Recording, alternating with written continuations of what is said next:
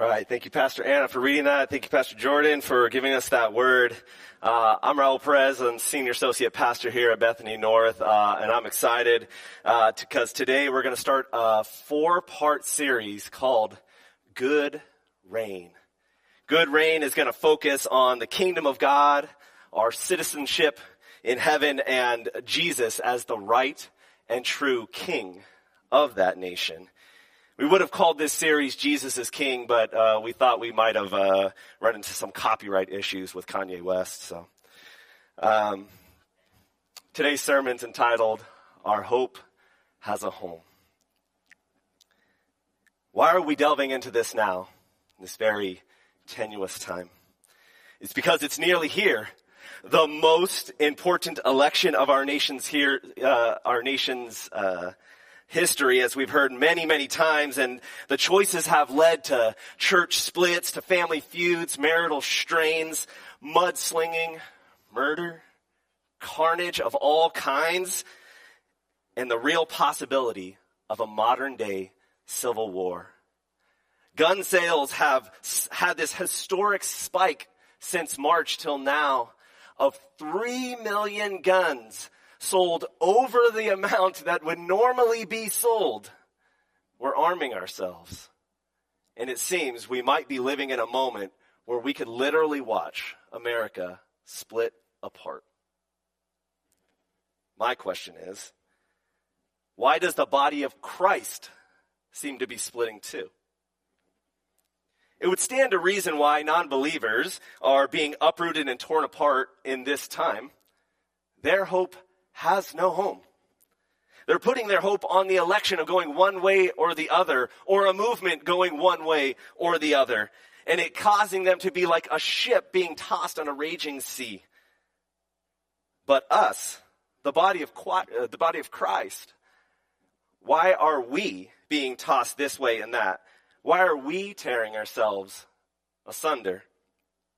We are not like the world. Our hope has a home. Our hope even has a name. It's Jesus Christ. And this is what our hope, Jesus, prayed for us in John 17 when he prayed to his Father and he was praying about his disciples, us. He says this, Holy Father, protect them by the power of your name, the name you gave me, so that they may be one as we are one our desire for you during the weeks ahead, you citizens of the kingdom of God, is that whatever your national politics are, that we can declare this together. That our love, our community, our fellowship in the body of Christ takes precedence over our personal political preferences in this world. Relationship trumps righteousness. If Jesus is king, then that means that our collective sole allegiance is to him. Our duty is to submit to God's good reign and make that reign visible in our life together. It's like that old hymn. The world will know we are Christians by our love, our unbroken fellowship, and worship to the one true king. I'd like to pray. Uh, yesterday uh, was the end of Yom Kippur, which is the annual festival of humility and repentance in the Jewish faith. So it seems appropriate to enter into this time together with a moment of repentant prayer to our King. I would invite you, wherever you are in your home or wherever you're watching this, to kneel with me as we pray. Let's kneel and pray. Heavenly Father, I pray to your Son, Jesus, the true King, and I pray repentance. I repent on behalf of myself for not being bolder to speak out, to speak up about who your Son is, in season or out of season, so that many can hear the word and some may be saved. I repent, Lord. Father God, I, I pray on behalf of the pastors and leaders in this church and at all churches. I pray and ask your forgiveness that we have not had the courage to speak up in a time where it is most needed. The courage to, to pray and, uh, and to preach and to open your word to the world. I repent on our behalf, Lord. And Lord, I pray and repent on behalf of the believers here that are, that are kneeling in front of you wherever they are. Father God, I pray and ask that you would forgive them for the things that they have done and things that they have left undone. And I pray that, Lord, as repentant hearts come to you, you would forgive and you would guide us in the duty that we have as your citizens in this world. I pray in Jesus' holy name. Amen.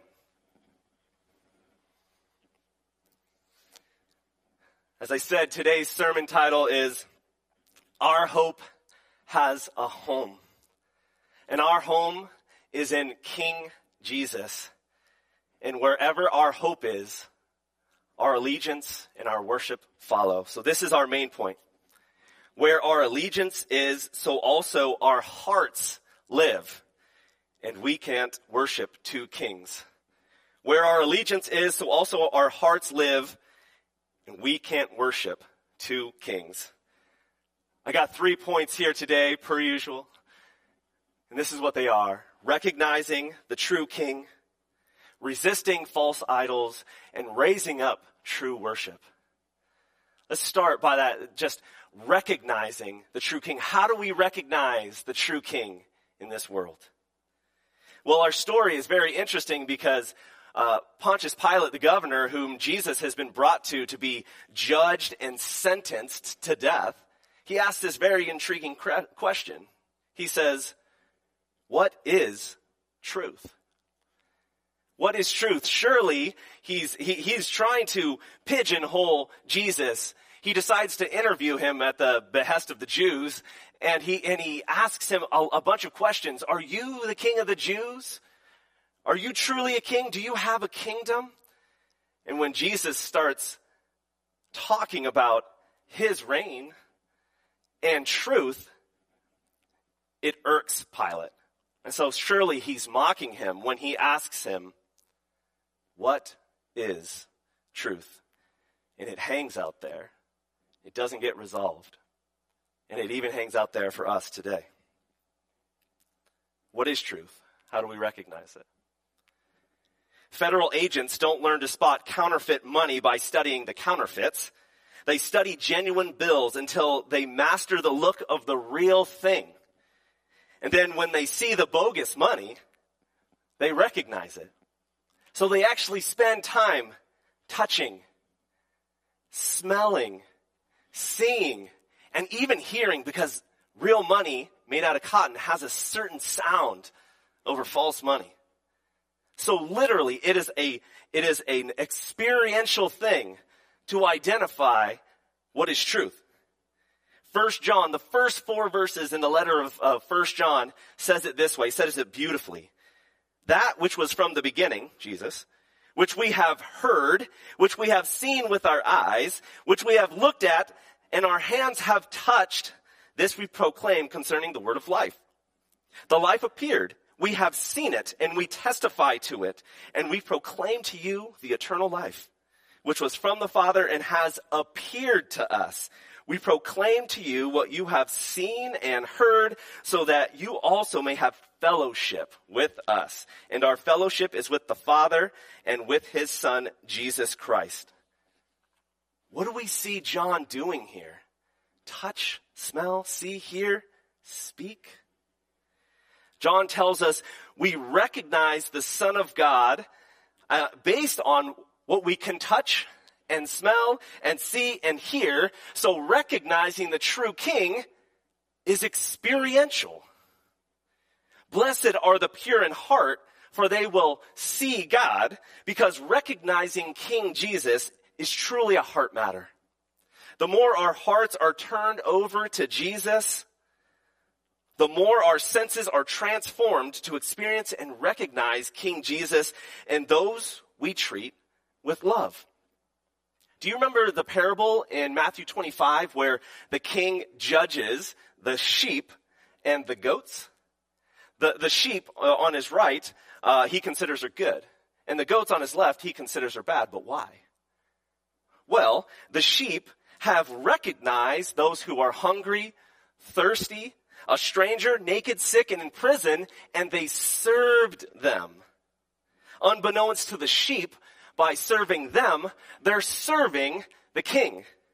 They recognize something, and don't miss this, hear this. They recognize something that many miss, and John is trying to get us to understand. Love and truth are not a, simply a concept. They are a person. Oh! oh! What did he say? He just said love and truth, they're not a concept. What did he say? He said they're a person, yo. They're a person. Can you believe that? That, that is, I am right before you. Love and truth are not something we think about, something that's put into our head in school. It is a person that we experience. And when we meet this person, the great I am, we have met love. We have experienced truth. Pilate has the wrong question. His question is, what is truth? His question should have been, who is truth? Because truth is not a concept. It is a person and his name is Jesus. And this is what he said about himself. I am the way, the truth, and the life. No one comes to the Father except through me. And that's why only the pure in heart will recognize Jesus as King. Because they have to have the Spirit of God in them to help them believe that these things are a person. That they are Jesus. And Jesus is found when his disciples love one another. Recently, my house church, uh, Jordan Conrad's birthday was coming up, and she was sharing, as many of us have been experiencing, this feeling of isolation, this feeling of loneliness. And so her birthday happened to be on a Sunday during the day, the time that we meet. So we secretly, quietly, all banded together and came up with this plan. And at 1030 on Sunday, we showed up in her front yard while she was logging on to house church. and then she got a knock at the door and she came out and surprise, happy birthday, Jordan. We all the we, we brought gifts, a lot of handmade gifts from the kids, showered her with love, and we had a special opportunity to tell her why we love her.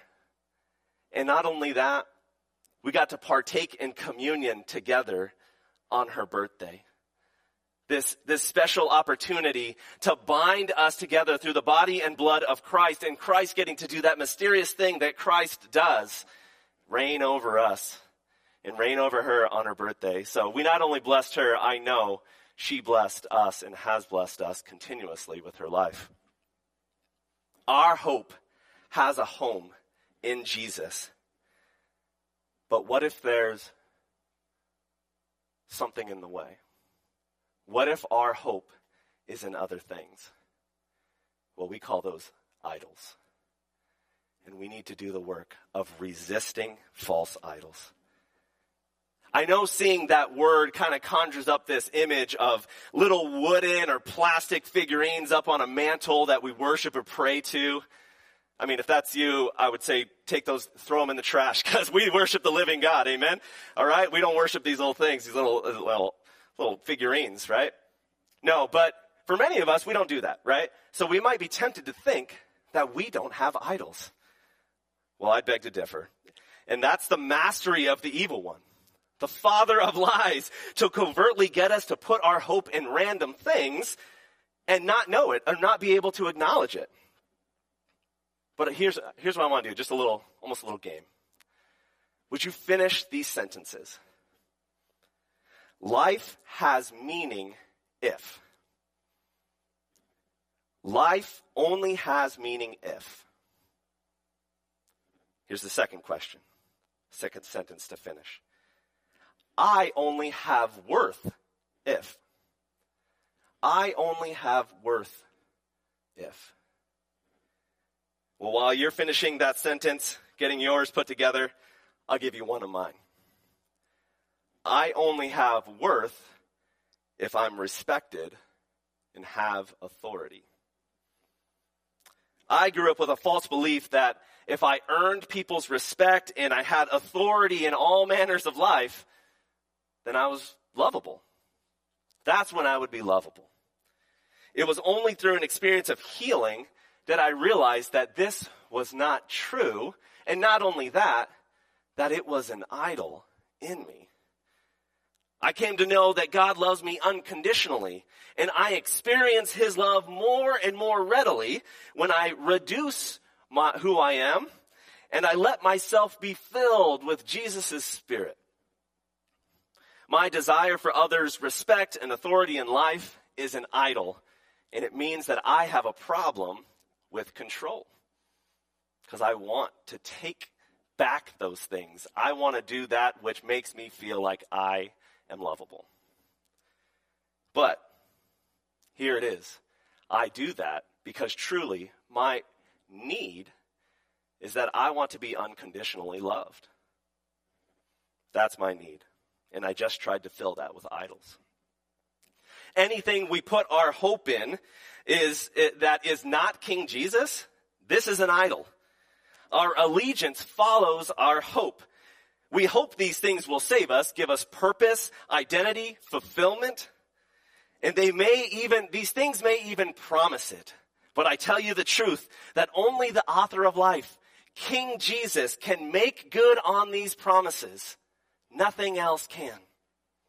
Where our allegiance is, so also our hearts live. And we can't worship two kings lest we are torn apart. So here's, the, here's, here's another way to put it. Who is on the throne of your heart? Who is on the throne of your heart? Tim Keller provides this, uh, this list of uh, idolatries. And I'm going to read the whole list to you right now. So if you're just kind of listening in, you're not looking at the screen, come, come look at the screen right now and read this with me. Life only has meaning if I only have worth if. If I have power and influence over others. If I am loved and respected by blank. If I have this kind of pleasure experience uh, or a particular quality of life. If I am able to get mastery over my life in the area of blank. If people are dependent on me and need me. If someone is there to protect me and keep me safe if I am completely free from obligations or responsibilities to take care of someone, if I am highly productive and getting a lot done, if I am being recognized for my accomplishments and I am excelling in my work, if I have a certain level of wealth, financial freedom, and a very, and very nice possessions, if I am adhering to my religion's moral codes and, and accomplished in its activities, if blank person is in my life and happy with me, if I feel totally independent of organized religion and am living by a self-made morality, if my race and culture is ascendant and recognized as superior, if a particular social group lets me in, if my children or my parents are happy with me, if Mr. or Miss Right is in love with me, if I am hurting or in a problem, only then do I feel worthy of love or able to deal with my guilt. If my political or social cause is making progress and ascending in influence or power, and if I have a particular kind of look or body. Did you hear yourself in any of those statements? I know I did. I am sure everyone here listening heard themselves in one of those statements. So here's the thing the problem isn't that you're tempted by these things. That's not the problem. The problem is if you're putting your hope in them to save you, to make you whole, to give you meaning and purpose. Ask yourself, what is the need you are trying to fulfill in your life by taking on these idols? Who is sitting on the throne of our hearts?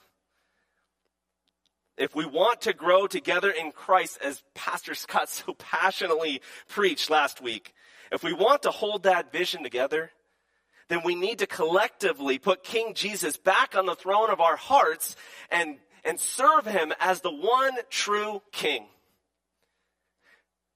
in times of temptation, in times I pray that even this week, the Spirit of God would be upon you to recognize these idols in your lives. And in that moment, I pray He give you these words. Jesus is King. Jesus is King. Jesus is King. Let those words of power, the name of Jesus, work mightily on your behalf to identify and throw down these idols in our lives. Jon Tyson, author of Beautiful Resistance, I quote him here saying this. It is only when worshiping believers resist all idolatry that they can truly be an alternative community of hope, anointed by God to bring renewal to the world at large.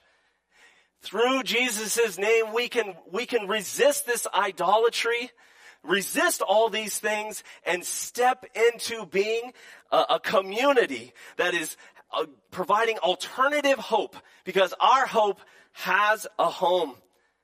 A powerful way we can resist our idolatry and return our hope to its rightful home in Jesus is by raising up true worship raising up true worship. And that worship comes from our hearts. It's time to just give Caesar what is Caesar's and to give God what is God's. Give the world back what the world has, has provided you. Let it go. Release it and give God your hearts.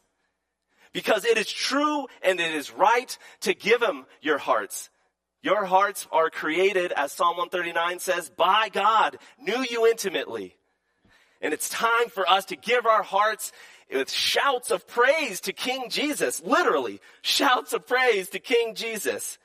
It's like the seven days that Israel marched around Jericho. Every day, at the end of that march, they were, they were shouting praises to God and Jericho's, the, they, they thought they were fools until the seventh day came and they had this prolonged shout and the walls fell.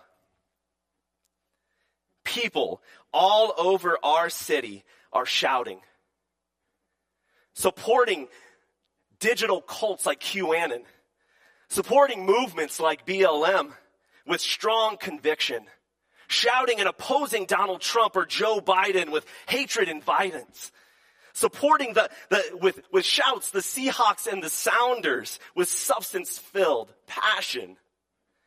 Why are we reserving our shouts for movements and rage and frivolity. As Christians, let us raise our boldest shouts for the joy of the Lord. Sylvia Gunter says in praise portions, God's people were often commanded to shout praises to God, particularly in battle.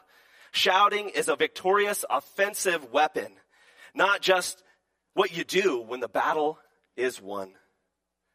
So it's like on the day of the triumphal entry when, when Jesus rode into Israel on a, on a humble colt. People laid down their, their, their coats and, and palms uh, on the road, all the while shouting, Hosanna! Hosanna! Blessed is he who comes in the name of the Lord. These people were risking their lives because this was a sacred procession reserved only for Caesar alone when he returned victorious from a battle.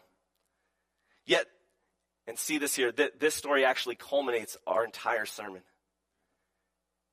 Yet they recognized who Jesus was. They laid down their idols, Caesar, and raised up their worship, a shout of joy to declare, Jesus is King.